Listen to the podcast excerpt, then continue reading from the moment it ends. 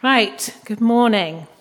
It feels like the day after, doesn't it, with what happened yesterday? For those of us who were part of yesterday, um, what a wonderful, wonderful day that was of seeing God's goodness, recognizing His goodness to us over the last 18 months, particularly over the last 12 months since Florin stepped up saying he felt God was calling him into this role. And then the, the months of talking about it and obviously praying very hard about it until, yes, we all felt that that really was what God was calling us to do. And it didn't take us months to come to that conclusion, did it? We knew from the beginning it's what God was calling Florin into, but it was just the logistics of how that actually works. But a glorious celebration and um, just great to praise God for what happened yesterday. So, for today's message, um, obviously, I hadn't had yesterday, didn't know what, particularly what Richard was going to speak about. I just thought that was just amazing what he said. Although I have to say, when he said that when you've got a new minister, you just can't go, huh, and sit back, because I want to, to be honest. I've been a bit busy, as you all know, getting ready. But I will, I promise, I'm not going to do that. right. So um, I'd been having some thoughts, um, and they were sparked by um, something that I read on Lectio 365 a couple of weeks ago. It was written by a man called Jonathan Tremaine. He asked, Is your heart tender? Just ponder that phrase for a moment. Is your heart tender? The more I thought about it, the deeper it felt.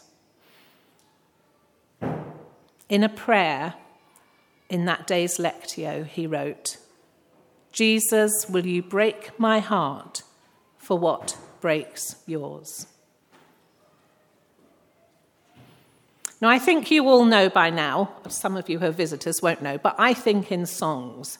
And very often when I'm reading scripture or if I'm thinking about something or if I'm, I'm out in the countryside, scripture songs come to me. And so I, I tend to think in songs. So as soon as I read, Jesus, will you break my heart for what breaks yours?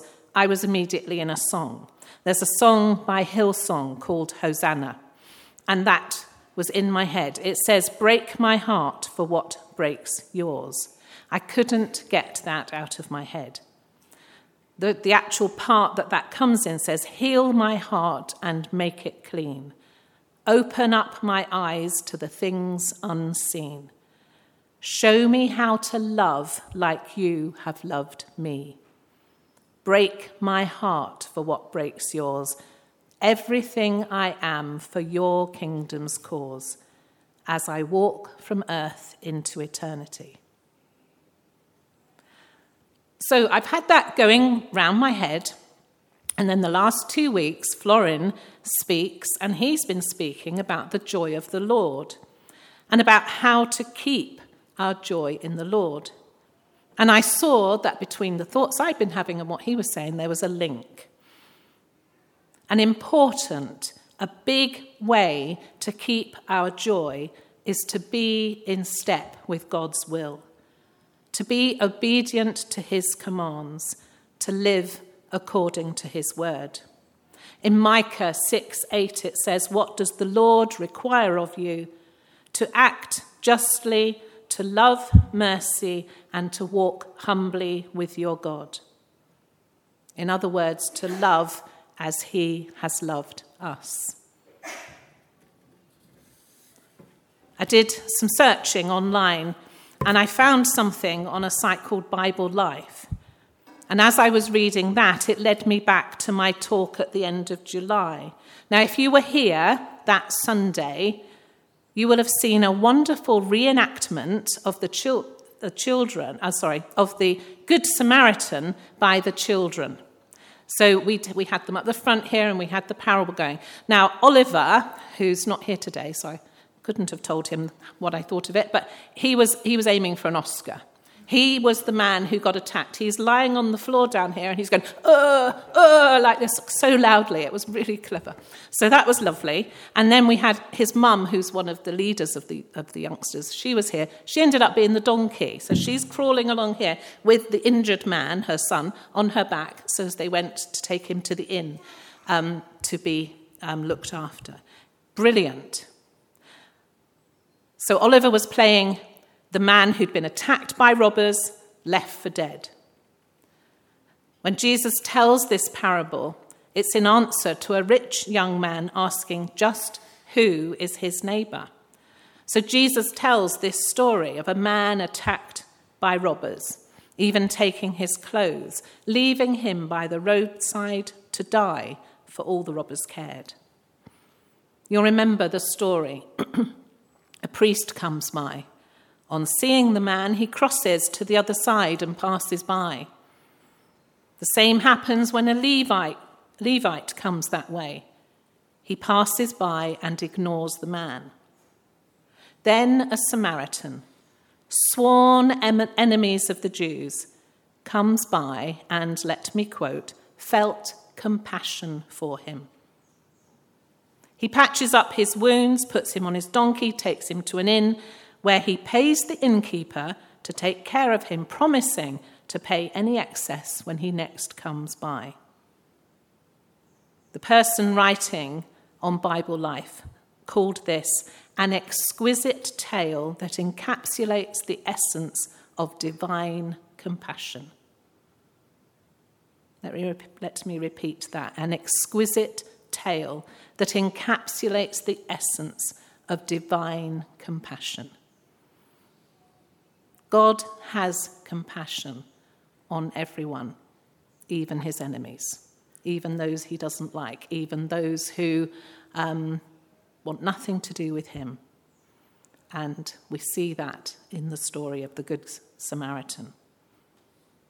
How often do we hear the call for God's compassion? In the busyness, in the clamour of our daily lives, the calls on our time and attention. In our modern world, compassion is sadly often missing. It feels elusive. God is a God of compassion. Psalm 145 The Lord is gracious and compassionate, slow to anger, and rich in love. The Lord is good to all. He has compassion on all he has made. Lamentations 3 22 says, Because of the Lord's great love, we are not consumed, for his compassions never fail. They are new every morning. Great is your faithfulness. And there are so many other verses that tell us of God's compassion. Jesus' life was marked by compassion, wasn't it? Matthew 9:36 When he saw the crowds he had compassion on them because they were harassed and helpless like sheep without a shepherd. Matthew 20:34 Jesus had compassion on them and touched their eyes. Immediately they received their sight and followed him. People were drawn to Jesus because they could see he cared. We are called to show that same compassion. In Leviticus 19, we have the commandment that Jesus calls the second greatest commandment in the conversation he has before telling the parable of the Good Samaritan. That is, love your neighbour as yourself. Jesus wants us to have compassionate hearts, to do good to all, loving others just as we love ourselves. The apostle Paul tells us in Ephesians 2:10, "For we are God's handiwork, created in Christ Jesus to do good works." Ephesians 4:32 Be kind and compassionate to one another, forgiving each other, just as in Christ God forgave you. In the English Standard Version, the, the excuse me, the translation of that comes out be kind to one another, tender hearted. So that brings me back to my first question Is your heart tender? Can you look the other way when you see sadness or hurt, or injustice or fear? Or do you feel with God's heart? Is your heart tender to those around you? Do you feel God's heartbeat for the poor, the marginalized, the downtrodden, the fearful, the hurting?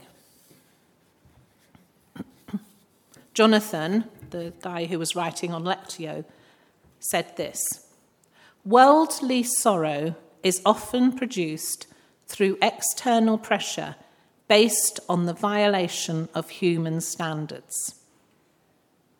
We can look at something, we can feel sorry for the people in Morocco, for instance.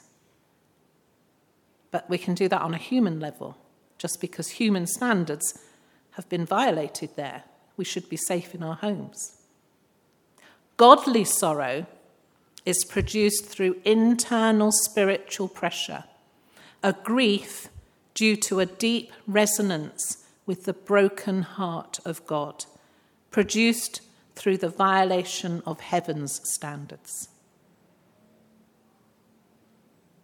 When I see, hear, or experience injustice, do I have the capacity to cry? Is my heart tender? Is my grief fueled by worldly or godly sorrow. Challenging, isn't it? Really made me think. Look at how much I'm in tune with God. Am I hearing his heartbeat? Is my response due to a deep resonance with the broken heart of God? I don't know about you, but that's what I want. That's what I want to work towards by acting with kindness and mercy, compassion, we position ourselves in alignment with God's heart for the needy. As we navigate our way in this modern world, those verses that we looked at serve as our compass, reminding us to keep compassion at the forefront. They encourage us to imitate Jesus, following his example to show mercy to others. Teresa of Avila was a nun in the 1500s, and there's quite a lot of, of quotes that are attributed to her. This one says, Christ has no body but yours, no hands no feet on earth but yours. Yours are the eyes through which he looks compassion on this world. Yours are the feet with which he walks to do good. Yours are the hand, excuse me, the hands through which he blesses all the world. Yours are the hands. Yours are the feet Yours are the eyes. You are his body. Christ has no body on earth but yours. We are at the start of a new chapter in the life of ABC. As Florin starts his ministry, let us pledge to work with him to make God's love and compassion to the people around us, to make known, sorry, God's love and compassion to the people around us, our neighbours. Let me pray the prayer that was on Bible Life and also from Jonathan on Lectio. Let's pray. Heavenly Father, thank you for your immeasurable love and compassion that you've shown us through your Son, Jesus Christ. Your compassion is a wellspring of hope and comfort in our lives, and for that we are deeply grateful. You know our every weakness and meet us in our suffering. Help us to extend that same empathy and understanding to those around us. Father, we ask that you would mould our hearts to reflect your compassion more fully.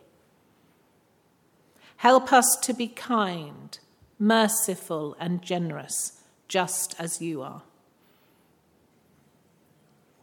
Open our eyes to the needs of others and equip us to be your hands and feet in this world. Give us the courage and patience to walk with those who are hurting, and the wisdom to know how to meet them in their pain. Lord, as we strive to live out your commandment to love one another, we ask for your guidance. Teach us to love without reservation, to give without counting the cost, and to serve without seeking recognition. Let our actions be a testament of your love, your faithfulness, your compassion.